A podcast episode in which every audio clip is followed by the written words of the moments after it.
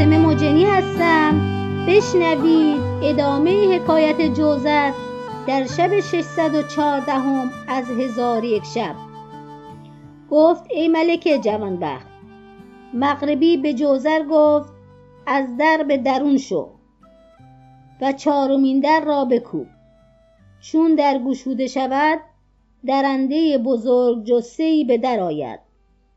تو دست بر دهان او ببر.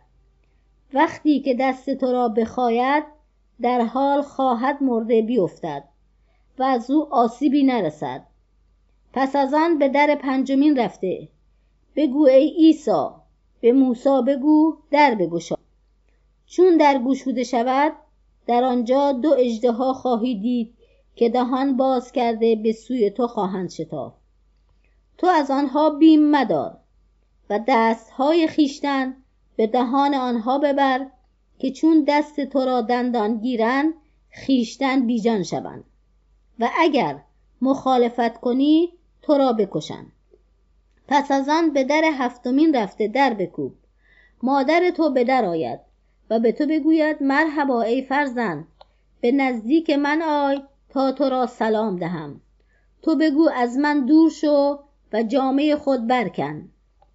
او به تو گوید ای فرزند من مادر توام. مرا بر تو حق تربیت است. چگونه مرا برهنه می کنی؟ تو به او بگو اگر جامه برنکنی تو را بکشم. آنگاه به سوی دست راست نظاره کن تیغی از دیوار آویخته بینی.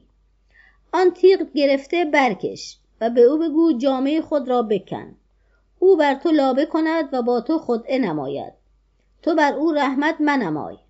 اگر او یک جامه بکند تو بگو باقی را نیز بکن. و او را به کشتن همی ترسان تا تمامت جامه خود بکند.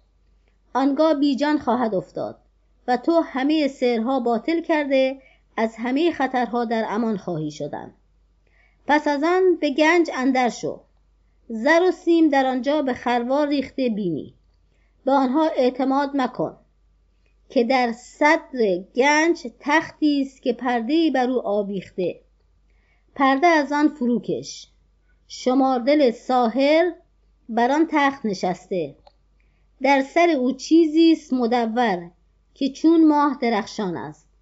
آن دایره الفلک است و در کمر شمشیری و انگشتری در دست دارد و بر گردن او سلسله است و محلکه ای در آن سلسله است. این چهار چیز را بیاور و مبادا اینکه از اینها که به تو گفتم چیزی فراموش کنی که پشیمان شوی و بر تو بیم زوال باشد و مغربی وصیت همی کرد تا اینکه جوزر گفت همه را یاد گرفتم. ولکن کرا طاقت دیدن این صورتهای هولناک است و چگونه بر این خطرهای بزرگ صبر توان کرد؟ مغربی گفت ای جوزر هیچ حراس مکن که همه اینها غالب بیجانند. جوزر توکل به خدای تعالی کرد. مغربی بخور در آتش افکند و عزیمت همی خواند تا آب نهر بخشکید و در گنج پدید شد. جوزر به در آمده او را بکوفت. آوازی شنید می گفت کیست که حل رموز ندانسته و درهای گنج همی کوبد. جوزر گفت من جوزر ابن عمرم. در حال در بگشود و شخصی به در آمده تیغ به جوزر برکشید و با او گفت گردن خود بدار. جوزر گردن دراز کرد. چون آن مرد تیغ به گردن او زد خود بیجان بیافتاد. و همچنان بر در دوم و سوم تا ششم چنان کرد که مغربی سپرده بود. چون در هفتمین بگشاد مادرش بیرون آمد. او را سلام داد و گفت مرحبا ای فرزند. جوزر گفت تو کیستی؟ آن صورت گفت من مادر توام. مرا بر تو حق پستان و حق تربیت است. ای فرزند نه ماه بر تو آبستن شدم و رنجها بردم. جوزر به او گفت جامه برکن. او گفت تو فرزند منی. چگونه مرا برهنه می‌سازی؟ جوزر دست برده تیغ بگرفت و گفت جامه برکن وگرنه تو را با این تیغ بکشم. پس از گفتگوی بسیار عجوز یکی از جامه های خود برکن. باز جوزر او را بترسانید.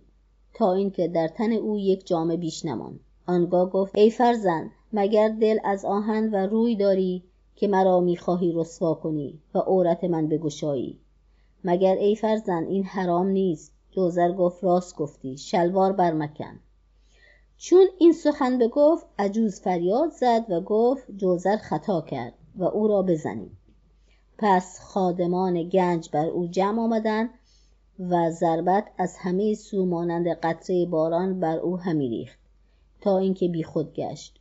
او را برداشته بیرون گنج بینداختند و درهای گنج بربستند. چون او را به در انداختند مغربی او را برداشت و آب بدانسان بود که از نهر روان شد.